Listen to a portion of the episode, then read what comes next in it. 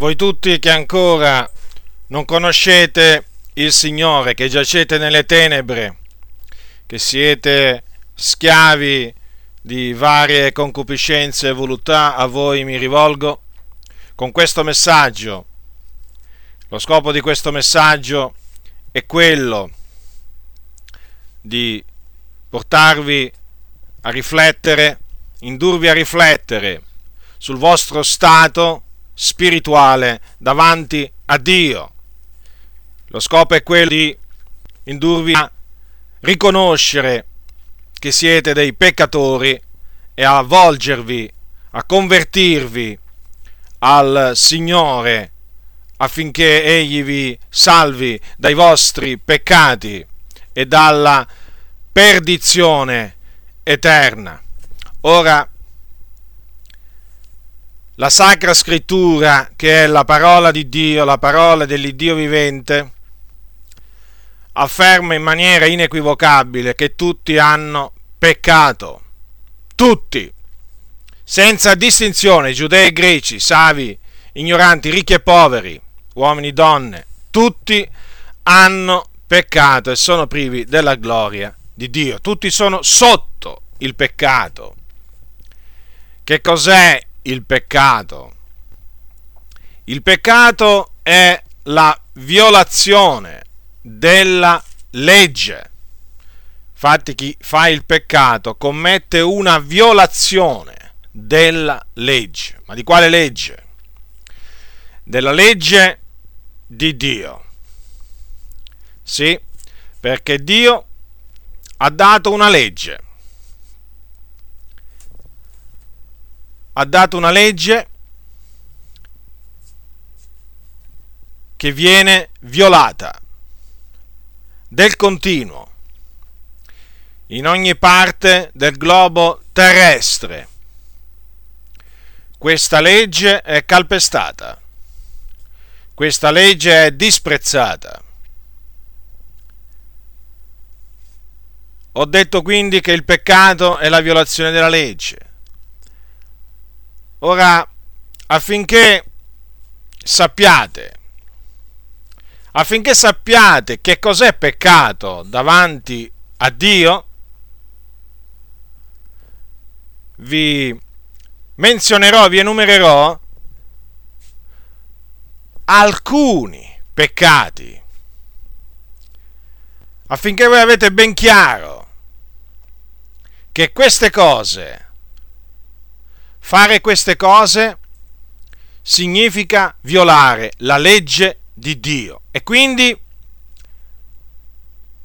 essere nemici di Dio. Non credere in Dio è peccato, perché Dio esiste. E chi nega la sua esistenza è uno stolto, è un folle è uno stupido, è un insensato. Avere altri dì nel cospetto di Dio o altri dei è peccato. Quindi non si può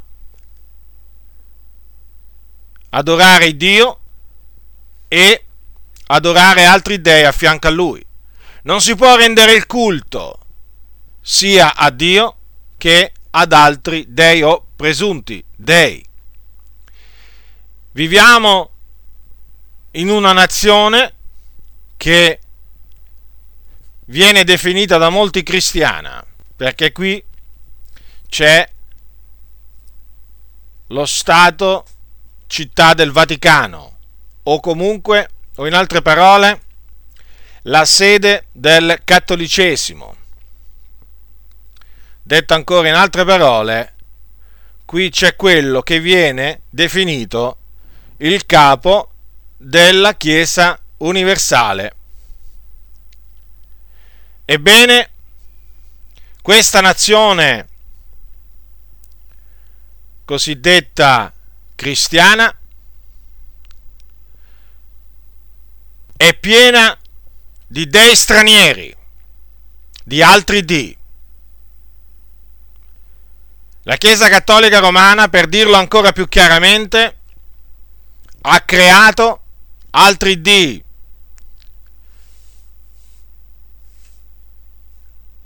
E quali sono questi dì? Sono i cosiddetti santi. In primis viene la Dea Maria, perché Maria, la madre di Gesù, è stata fatta diventare una Dea, onnipotente, onnisciente, onnipresente. Questo è uno degli dì, ma poi ce ne sono tanti altri.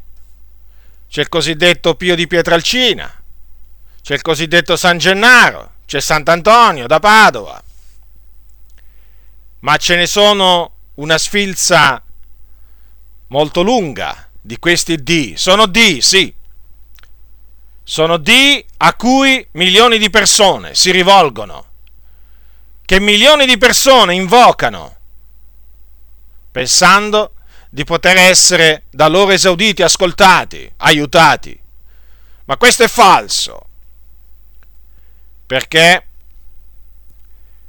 costoro che vengono invocati non possono in nessuna maniera rispondere alle preghiere di coloro che gli rivolgono. C'è solo un Dio che può ascoltare la preghiera, che può esaudirla, che può liberare l'uomo dalle sue distrette. E questo è l'Iddio onnipotente, il creatore di tutte le cose, l'Iddio di Israele. L'Iddio è Padre del nostro Signore Gesù Cristo. Quindi chi, chiunque, oltre a Dio, a altri di, non importa come questi di vengono chiamati, in questo caso vengono chiamati santi protettori, intercessori, così via, ebbene chi oltre, a Dio offre il suo, oltre che a Dio offre il suo culto ad altri di è un idolatra. Perché dice la legge di Dio non avere altri di nel mio cospetto. Questo ha detto l'Iddio onnipotente quando ha dato la sua legge. Farsi sculture, immagini di cose che sono lassù nei cieli, qua giù sulla terra o nelle acque sotto la terra, prostrarsi dinanzi a tali cose e servirle, costituiscono una chiara violazione della legge di Dio, perché la legge di Dio condanna queste cose, vieta queste cose. E ricollegandomi al discorso di prima in questa nazione, sono innumerevoli le sculture, le immagini di Maria, di vari santi che vengono collocati nelle case, nei giardini delle case, nelle strade, nelle piazze, che vengono collocati negli ospedali, un po' dappertutto. Naturalmente anche nelle basiliche della Chiesa Cattolica Romana, nei loro oratori, insomma, un po' dappertutto. Ebbene, quest, davanti a questi davanti a queste sculture e immagini che vengono denominate erratamente, erroneamente sacre, milioni di persone, e non solo in questa nazione, ma anche dovunque c'è il cattolicesimo, dovunque è arrivato ed è radicato il cattolicesimo, si prostrano dinanzi a queste sculture immagini che sono idoli davanti a Dio e servono queste sculture e queste immagini, accendendo delle candele davanti ad esse, portandole in processione, pulendole, adornandole di fiori, d'oro, d'argento. Insomma, viene loro rivolto un culto ed un servizio. E tutto ciò è un'abominazione nel cospetto di Dio. Chi fa queste cose commette peccato. Usare il nome di Dio in vano, anche chi usa il nome di Dio in vano pecca. Il nome di Dio non va usato in esclamazioni, in discorsi in discorsi frivoli. Il nome di Dio è santo e chi lo usa in maniera vana commette peccato. Come commette peccato anche chi bestemmia il nome di Dio, sempre per la stessa ragione, perché il nome di Dio è santo. Il nome di Dio va adorato, va celebrato, va esaltato, va glorificato, va innalzato, ma non bestemmiato. Chi bestemmia è un trasgressore della legge di Dio, è un peccatore. Chi disprezza padre e madre è un peccatore, trasgredisce la legge di Dio, che ordina di onorare il proprio padre e la propria madre. Vanno rispettati, quindi vanno obbediti, non vanno picchiati, non vanno derisi. Disprezzare padre e madre quindi è peccato. Uccidere è peccato. Quindi commettere omicidio è peccato davanti a Dio. E a tal riguardo voglio dirvi che anche chi commette l'aborto è un omicida. Lo è sia chi, la donna che decide di abortire e sia il medico o chiunque l'aiuta a interrompere la gravidanza. Davanti a Dio un tale atto è omicidio. Commettere adulterio è peccato. La donna, la moglie che tradisce il proprio marito, commette un peccato. Il marito che tradisce la propria moglie commette peccato di adulterio. Chi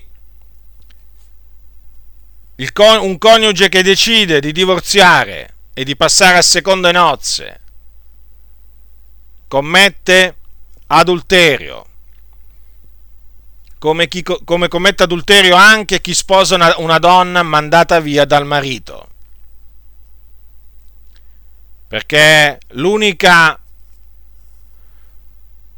l'unica ragione, l'unico motivo lecito che permette a un uomo e una donna sposati di passare a seconde nozze è la morte di uno dei due.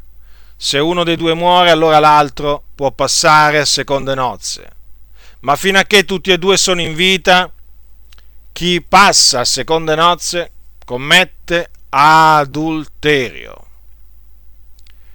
Chi, chi, chi, va con una donna che non è sua moglie commette fornicazione, per cui uno, un uomo che va con una meretrice commette peccato davanti a Dio, chiamato il peccato di fornicazione. Due fidanzati che si uniscono carnalmente commettono il peccato di fornicazione, perché la fornicazione è peccato. Come è peccato anche l'omosessualità. Sì, l'omosessualità è peccato davanti a Dio, sia l'omosessualità maschile che quella femminile. È peccato perché va apertamente contro la legge di Dio. Il Dio, dopo aver fatto l'uomo, fece una donna per l'uomo e disse l'uomo, l'uomo lascerà suo padre e sua madre e si unirà a sua moglie, e due diventeranno una sola carne. Quindi il rapporto carnale è lecito solo tra marito e moglie non tra un uomo ed un altro uomo e neppure tra una donna e un'altra donna. Chi, chiunque si unisce carnalmente a una persona dello stesso sesso commette peccato, perché ciò è peccato davanti al Signore. Come commette peccato il pedofilo, la pedofilia è peccato davanti a Dio. Chi fa violenza carnale a un bambino commette un'abominazione. Chi si unisce carnalmente a un bambino commette un'abominazione nel cospetto dell'Iddio vivente. Come commette un'abominazione anche chi, chiunque si unisce a una bestia. La bestialità è peccato davanti a Dio.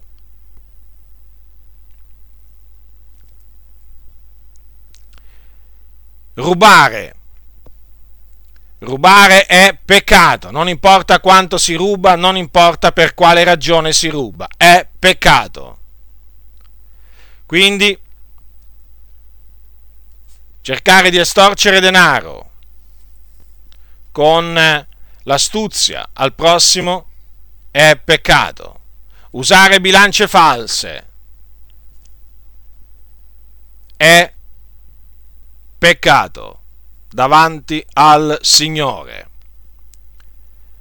Mentire è peccato, cioè dire menzogne, costituisce un peccato davanti a Dio. Anche dire menzogne per scherzare è peccato. Nessuno si illuda. La scrittura comanda di dire la verità, mai suggerisce che si può mentire. Concupire le cose del prossimo costituisce anche questo peccato. La scrittura vieta di concupire qualsiasi cosa che appartenga al nostro prossimo. La scrittura comanda di non amare il denaro, quindi chi ama il denaro commette peccato perché è cupido. L'avaro quindi è sotto il peccato. L'avarizia è in abominio al Signore.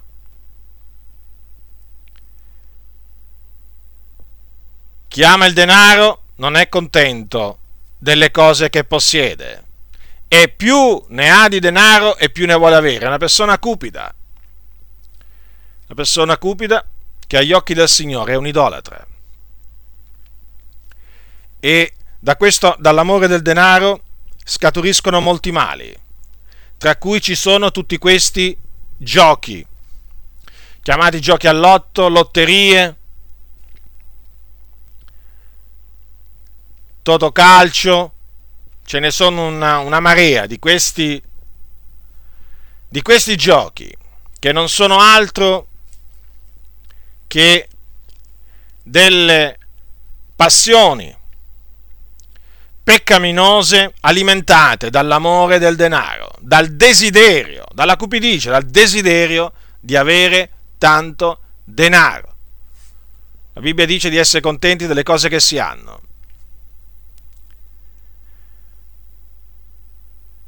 Chi pratica la stregoneria commette peccato. Sia gli stregoni che le streghe commettono un'abominazione nel cospetto di Dio. Perché? Perché fanno ricorso a poteri occulti per esercitare le loro arti cosiddette magiche. E dietro queste arti occulte ci sono, ci sono gli spiriti maligni, i demoni. Demoni che aiutano tutti coloro, assistono tutti coloro che praticano la magia sia essa nera che bianca, perché c'è questa distinzione tra magia bianca e magia nera.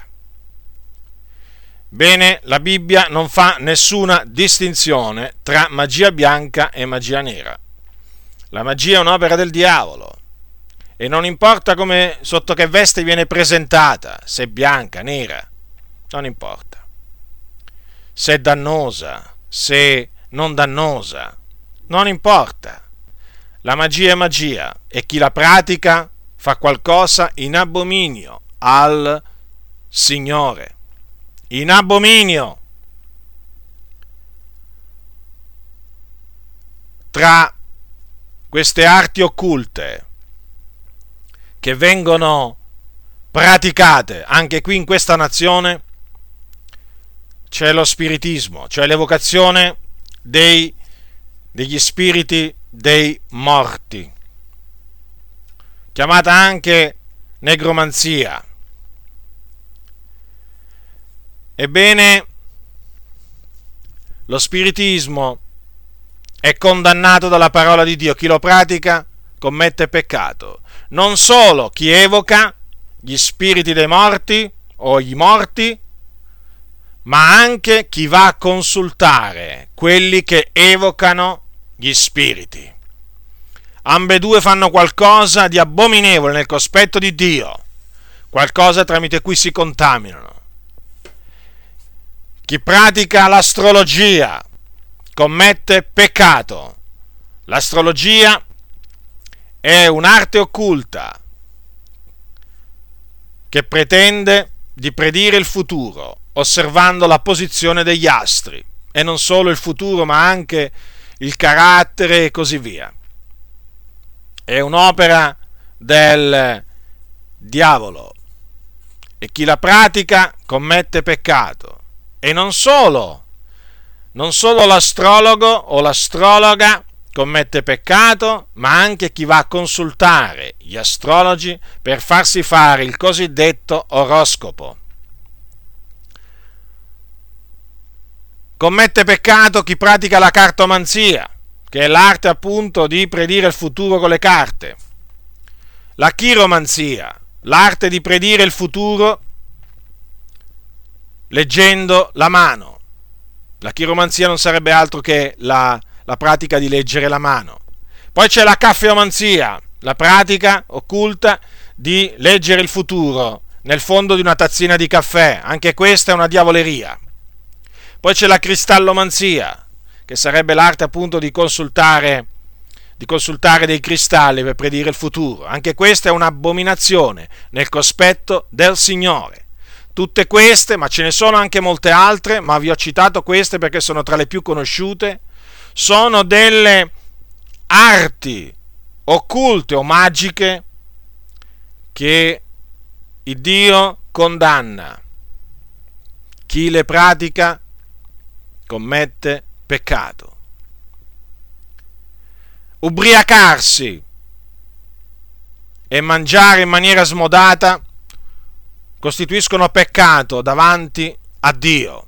Quindi sia le, le ebbrezze che le gozzoviglie sono cose che Dio detesta. Fumare e drogarsi sono peccati perché fumando e drogandosi si rovina il proprio corpo. In una maniera o nell'altra lo si danneggia e il corpo è per il Signore. Quindi non importa se si fuma la sigaretta, non si importa se si fuma una canna, o il sigaro, o la pipa. Fumare è peccato, come anche drogarsi. Quindi sniffare cocaina o iniettarsi eroina nelle proprie vene è peccato davanti al Signore, si sappia questo. Maledire i propri governanti è peccato, maledire in generale è peccato, ma in questo caso maledire i propri governanti, che è una pratica molto diffusa anche in questa nazione ogni qualvolta qualcosa va male, subito si, molte persone lanciano maledizioni contro il governo, contro i ministri del governo, contro le autorità, giudici e magistrati. Tutto ciò costituisce peccato davanti al Signore.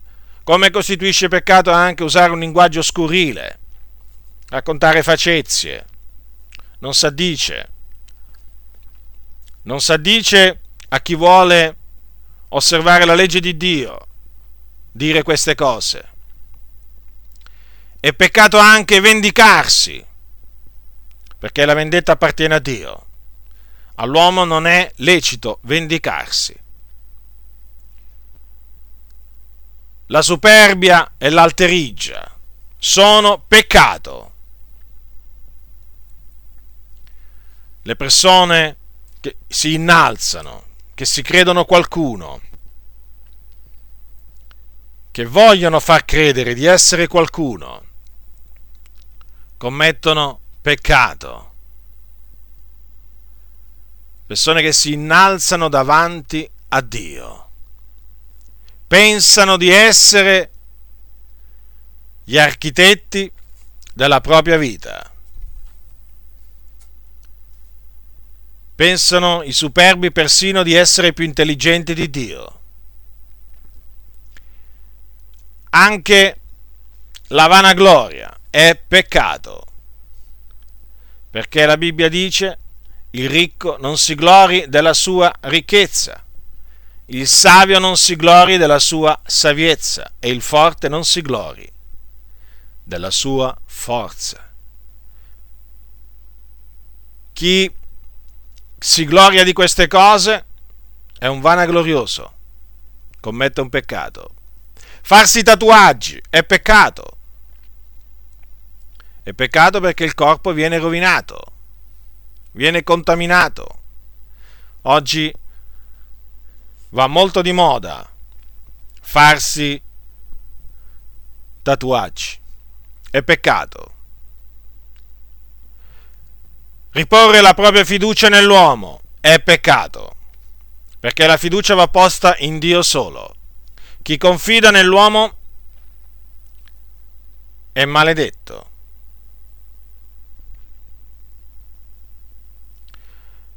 Andare dietro le superstizioni significa commettere peccato, perché le superstizioni sono delle menzogne, sono delle favole profane, che vanno rigettate, non hanno niente a che fare con la verità e le superstizioni inducono i superstiziosi a confidare nella vanità. Pensano che facendo determinati gesti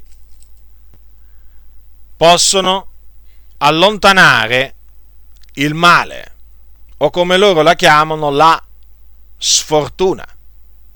E facendo altresì altri gesti possono invece attirare la fortuna. Ce ne sono una marea di superstizioni. Questo è un paese pieno di superstiziosi. Chi dà retta alle superstizioni fa peccato. Andare dietro le concupiscenze le concupiscenze mondane, cioè i divertimenti, che ce ne sono proprio a più non posso. Anche questo costituisce peccato, perché la propria vita non va spesa dietro la vanità, ma va spesa al servizio di Dio. Divertimenti oramai non si contano più. Andare a divertirsi al mare a prendere la tintarella, andare in discoteca, al cinema, al teatro, a vedere la partita di calcio per insultare i tifosi dell'altra squadra, per insultare l'arbitro, per bestemmiare Dio, perché poi alla fin fine chi va allo stadio poi viene portato a fare queste cose, a usare anche violenza nei confronti del prossimo e poi a vedere una vanità persone che corrono dietro un pallone e che danno dei calci a un pallone, al fine poi di farlo entrare dentro la rete avversaria, se non è vanità questa. Andare a Luna Park, anche questo, sono tutte concupiscenze mondane, che è peccato compierle. Puoi andare dietro, andare dietro la moda, la moda che tende a maschilizzare la donna e quando non la maschilizza la scopre sempre di più. questa moda perversa. E poi c'è naturalmente la moda maschile che tende a, femminizz- a, femmin- a femminizzare l'uomo e a scoprire anche lui naturalmente, a scoprire pure il suo corpo. Ebbene, anche andare dietro queste, queste mode è peccato. Quindi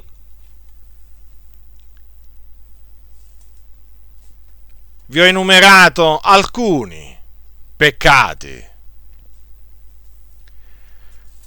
E chi commette il peccato è schiavo del peccato. Sì, schiavo. Se è schiavo non è libero. Perché? Perché il peccato lo domina. Vedete, chi commette il peccato è come un uomo che è stretto tenuto stretto da delle funi, da delle funi che lui da solo non potrà giammai rompere. Queste funi appunto sono i peccati, i vizi. Gli uomini sono schiavi del peccato che essi servono. E non solo schiavi, ma perché vengono anche retribuiti e sono anche morti i peccatori, perché il salario del peccato, il salario del peccato è la morte. Ecco in che maniera ripaga il peccato coloro che lo servono, con la morte. Considerate, i peccatori spendono soldi, tantissimi soldi, per servire il peccato e il peccato come li ripaga? Con la morte. Quindi i peccatori sono schiavi, non sono liberi, sono schiavi del peccato. Ma l'Iddio che ha dato la legge, legge che come ho detto viene violata continuamente sulla faccia della terra, ebbene lo stesso Dio che ha dato questa legge, un giorno ha mandato il suo unigenito figliuolo per liberare, per salvare il peccatore dalla schiavitù del peccato. E il nome del suo figliuolo è Gesù Cristo. Il nome Gesù significa Yahweh salva. Yahweh è il nome ebraico di Dio. Lo stesso nome, quindi, lo stesso nome che porta il figliolo di Dio, sta a mostrare che egli è il Salvatore. La nascita del figliolo di Dio, la nascita di Gesù, fu preannunciata fu preannunciata a sua madre da un angelo di Dio e confermata, è confermata al fidanzato di Maria, che era Giuseppe, perché a quel tempo loro ancora non erano marito e moglie. E siccome che Maria rimase incinta per virtù dello Spirito Santo, quindi senza nessun, senza avere avuto nessun rapporto con Giuseppe, Giuseppe voleva lasciarla di nascosto, ma un angelo del Signore, un angelo del Signore apparve a Giuseppe in sogno e gli disse, Giuseppe figliuol di Davide, non temere di prendere teco Maria tua moglie, perché ciò che in lei è generato ciò che in lei è generato è dallo Spirito Santo, ed ella partorirà un figliuolo e tu gli porrai nome Gesù, perché è lui che salverà il suo popolo dai loro peccati. Quindi il Dio tramite un angelo fece sapere a Giuseppe che quel bambino che era nel grembo di Maria era il Salvatore del mondo, colui potente a salvare gli uomini dai loro peccati. Ecco perché gli fu comandato di porre nome Gesù a quel bambino, perché appunto Gesù significa Yahweh salva. E in nessun altro, in nessun altro è la salvezza. Lo ripeto, in nessun altro è la salvezza. Perché non v'è sotto il cielo alcun altro nome che sia stato dato agli uomini per il quale noi abbiamo ad essere salvati. Gesù è colui potente a salvare gli uomini dai loro peccati. Perché lo può fare questo? Perché solo lui può salvare gli uomini dai loro peccati? Perché solo lui è diventato maledizione per noi, maledizione per noi. Vi spiegherò adesso brevemente perché solo lui. La ragione per cui solo Gesù Cristo, il figlio di Dio, può affrancare l'uomo dal peccato, dalla schiavitù del peccato. Ora voi dovete sapere che la forza del peccato è la legge, quella stessa legge che Dio ha dato e che vi ho detto è apertamente violato. La legge non fu data per liberare l'uomo dal peccato, ma per dare conoscenza all'uomo del peccato affinché il peccato abbondasse. La legge ha questo potere di destare nell'uomo le passioni peccaminose. Allora, la stessa legge dice che chiunque non persevera in tutte le cose scritte nel libro della legge è sotto maledizione. È maledetto. Ma la stessa legge dice altresì che è maledetto chiunque appesa al legno. Ora, Gesù Cristo venne in questo mondo, il figliolo di Dio venne in questo mondo assumendo la natura umana, l'assunse però senza contrarre il peccato originale, quindi nacque immacolato, nacque senza peccato perché lui, na- lui fu concepito dallo Spirito, fu generato dallo Spirito Santo. Visse una vita senza peccato e all'età di circa 33 anni fu crocifisso sulla croce. I capi religiosi del tempo in Israele lo arrestarono, quantunque lui non avesse fatto alcunché di male, ma solo il bene. Infatti era andato in giro facendo del bene, guarendo tutti coloro che erano sotto il dominio del diavolo, perché Dio era con lui. Ma i capi sacerdoti, gli scribi, i farisei lo odiarono, lo detestarono, contraccambiarono il suo bene con l'odio.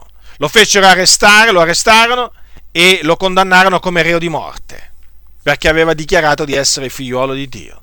Lo dettero poi in mano al governatore della Giudea, che era Ponzio Pilato, il quale, dietro insistenza della folla, comandò appunto che fosse fatto quello che la folla chiedeva, cioè che fosse crocifisso. E difatti Gesù, il figlio di Dio, fu crocifisso. Lui il giusto fu crocifisso sulla croce come un malfattore. E facendosi crocifiggere Gesù, è stato fatto maledizione per noi. Si è caricato di tutte le nostre iniquità nel suo corpo e essendo stato appeso al legno della croce, è stato fatto maledizione.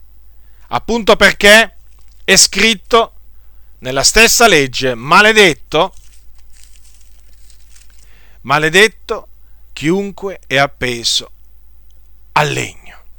E in virtù di ciò, E in virtù di ciò Gesù Cristo può liberare, può liberare l'uomo dal dominio del peccato e quindi dalla maledizione della legge. Mediante il suo sacrificio, mediante lo spargimento del suo sangue, Gesù ha liberato l'uomo o ha provveduto all'uomo la via per essere liberato dal dominio del peccato e quindi dalla maledizione della legge. Gesù ha compiuto quest'opera. È una cosa meravigliosa agli occhi nostri, l'opera di Dio che Cristo Gesù ha compiuto, un'opera perfetta. E l'uomo, per beneficiare del sacrificio di Gesù Cristo, e quindi, in altre parole, l'uomo per essere affrancato dal peccato, e quindi per essere liberato dalla maledizione della legge, dai, dai legami della legge, l'uomo deve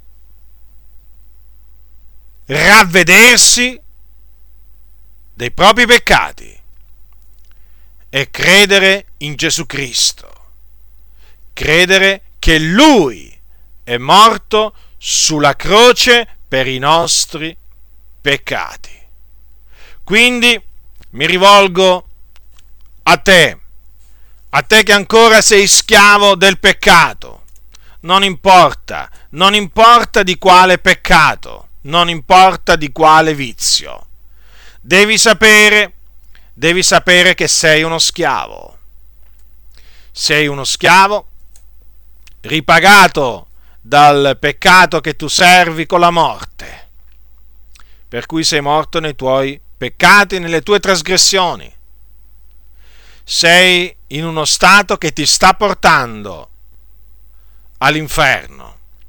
Sì, tu sei sulla via che mena all'inferno. Dopo la morte questa via mena immediatamente all'inferno, che è un luogo di tormento, dove c'è un fuoco non attizzato da mano d'uomo, che produce pianto e stridore dei denti a tutti coloro che sono là e là ci vanno tutti i peccatori, tutti coloro che muoiono nei loro peccati, che muoiono schiavi dei loro peccati. Quindi tu sei uno schiavo del peccato, servo di varie concupiscenze e voluttà, e senza che tu lo sappia, sei diretto là, dove arde un fuoco, non attizzato da mano d'uomo, dove c'è il pianto e lo stridore dei denti. Te lo ripeto, è un luogo terribile, un luogo orribile è un luogo spaventoso. Il peggio, il tormento peggiore che c'è su questa terra non è paragonabile al tormento che si sperimenta all'inferno. Sappilo questo. Ora, questa è la tua situazione. Ma come ti ho detto, Dio nel suo grande amore ha mandato il suo figliuolo per affrancarci dal peccato. Ma possiamo essere affrancati dal peccato solamente a condizione, l'uomo può essere affrancato dal peccato solo a condizione che si ravvede e crede nel Signore Gesù Cristo. Io sono stato affrancato dal peccato, io che ti parlo per la grazia di Dio, quando avevo circa 19 anni sono stato proprio affrancato dal peccato perché mi sono ravveduto dei miei peccati e ho creduto nel Signore Gesù Cristo, nel suo sacrificio. E ricordo ancora oggi, come se fosse avvenuto proprio oggi, che mi sentii immediatamente liberato. Mi ricordo, fu, mm, sperimentai una sensazione, eh, questa sensazione, come se un grosso peso che mi schiacciava, che era sulle mie spalle, fosse rotolato via. Una sensazione meravigliosa che non avevo mai sperimentato, reale. Non fu frutto di qualche suggestione di qualcuno o frutto di un'autosuggestione, no, assolutamente. Fu proprio un'esperienza reale, mi sentii proprio liberato e compresi, compresi che ero stato affrancato dal peccato mediante la fede in Gesù Cristo. Quindi io ho già sperimentato per la grazia di Dio questa liberazione dal peccato mediante la fede in Gesù Cristo. E mi rivolgo a te, a te che soffri al servizio del peccato, perché al servizio del peccato si soffre, certo, perché il peccato è un padrone crudele e si è infelici al servizio del peccato, certo, perché sembra sul momento di avere gioia nel cuore, sembra. Pure io quando servivo il peccato, eh? Quando io servivo il peccato, sembravo felice, ma il mio cuore era triste. Anche ridendo il cuore può essere triste. Io ridevo e facevo ridere, ma ero triste dentro di me, perché il peccato non dà nessuna gioia e non avevo nemmeno pace, perché vedi il peccato non ti dà nemmeno pace. Il peccato ti mette ansia, ti, ti mette in subbuglio all'interno, non, eh, non fa regnare il peccato la pace nel tuo cuore. Quindi tu sei in questo stato, in questo stato sei.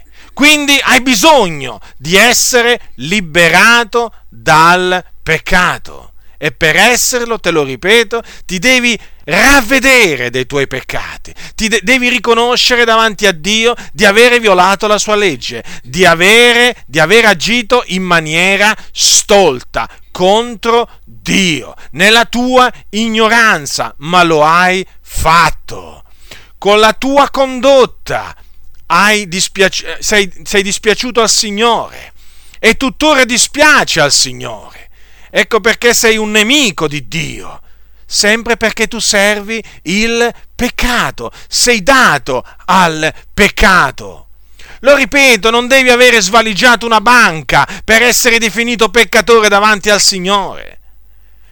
Non devi aver ucciso qualcuno per essere definito peccatore davanti a Dio, può essere pure un padre di famiglia che si alza la mattina presto e torna a casa la sera tardi per provvedere giustamente il pane alla propria famiglia.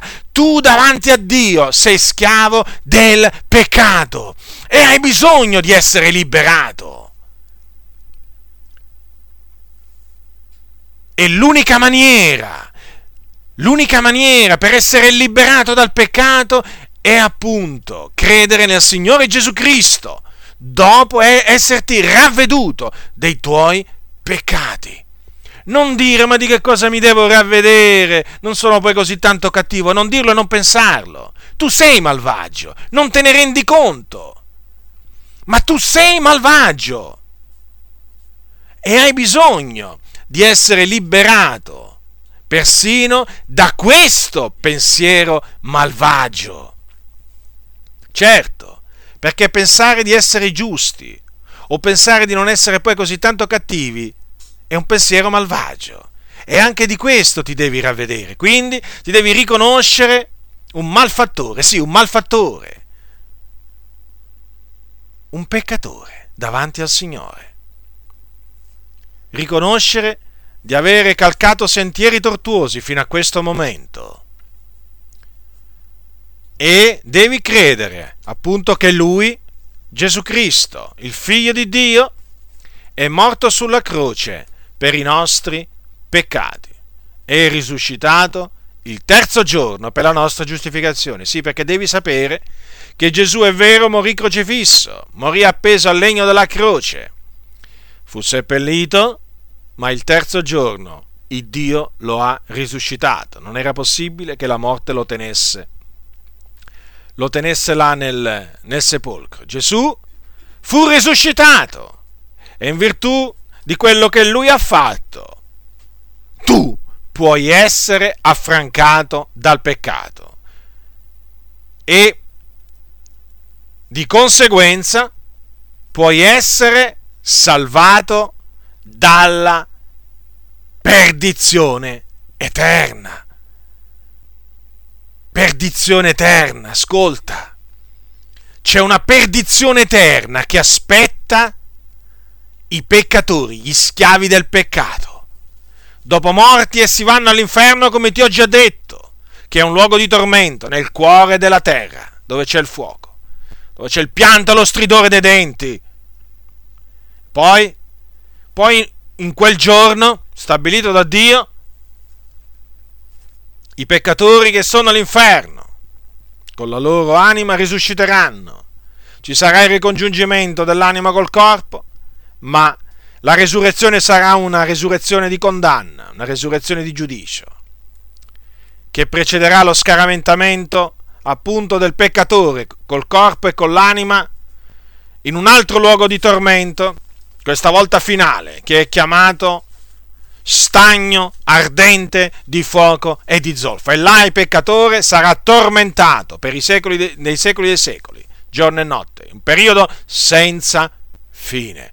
Renditi conto quindi che venendo affrancato dal peccato, tu verrai pure salvato da questa orribile, infame fine che fanno tutti i peccatori. Ti ho annunziato una buona notizia, ti ho annunziato la buona notizia del regno di Dio. Oggi si sentono tante cattive notizie, le senti pure tu, ma questa sera hai sentito la buona notizia, la buona novella, che puoi essere liberato, affrancato dal dominio del peccato ed essere salvato dalla perdizione eterna. Non non disprezzare questo messaggio, non rigettare l'esortazione che ti ho rivolto da parte di Dio. Bada bene a te stesso, bada bene a te stesso. Questo è un messaggio che ti può salvare. Questo è un messaggio che ti può salvare. E sappi che non c'è un altro messaggio non c'è la parola di qualcun altro che ti può salvare, solo la parola di Dio ti può salvare, solo l'Evangelo della grazia di Dio ti può salvare, perché esso è la potenza di Dio per la salvezza di ognuno che crede. Vedi? Quindi è potente a salvare chi crede e chi non crede, l'Evangelo non può salvare chi non crede. Quindi se tu rifiuterai di ravvederti e di credere nel Signore Gesù Cristo, questo messaggio non ti potrà salvare. No, non potrà salvarti. E tu rimarrai un miserabile peccatore, un infelice. E poi, quando arriverà il giorno della tua morte, te ne andrai all'inferno, ma là sarà troppo tardi. Certamente avrai tempo per pensare a quello che hai sentito questa sera, ma sarà troppo tardi. La piangerai e striderai i denti la sarai tormentato. Ti ricorderai, ti ricorderai di queste parole, di questo avvertimento, ma non ci sarà più speranza per te. Non c'è possibilità di salvezza dopo la morte. No, nessuna possibilità. Quindi concludo dicendoti, dicendoti questo. Oggi, oggi è il tempo accettevole. Oggi è il giorno della salvezza ravvediti, ravvediti e credi nel Signore Gesù Cristo e fa opere degne del ravvedimento. Quindi smetti, una volta che ti sei ravveduto e creduto nel Signore Gesù Cristo, smetti di servire il peccato. Presta le tue membra non più al servizio del peccato, dell'iniquità, ma al servizio della giustizia. Non più al servizio della vanità, ma al servizio di Dio.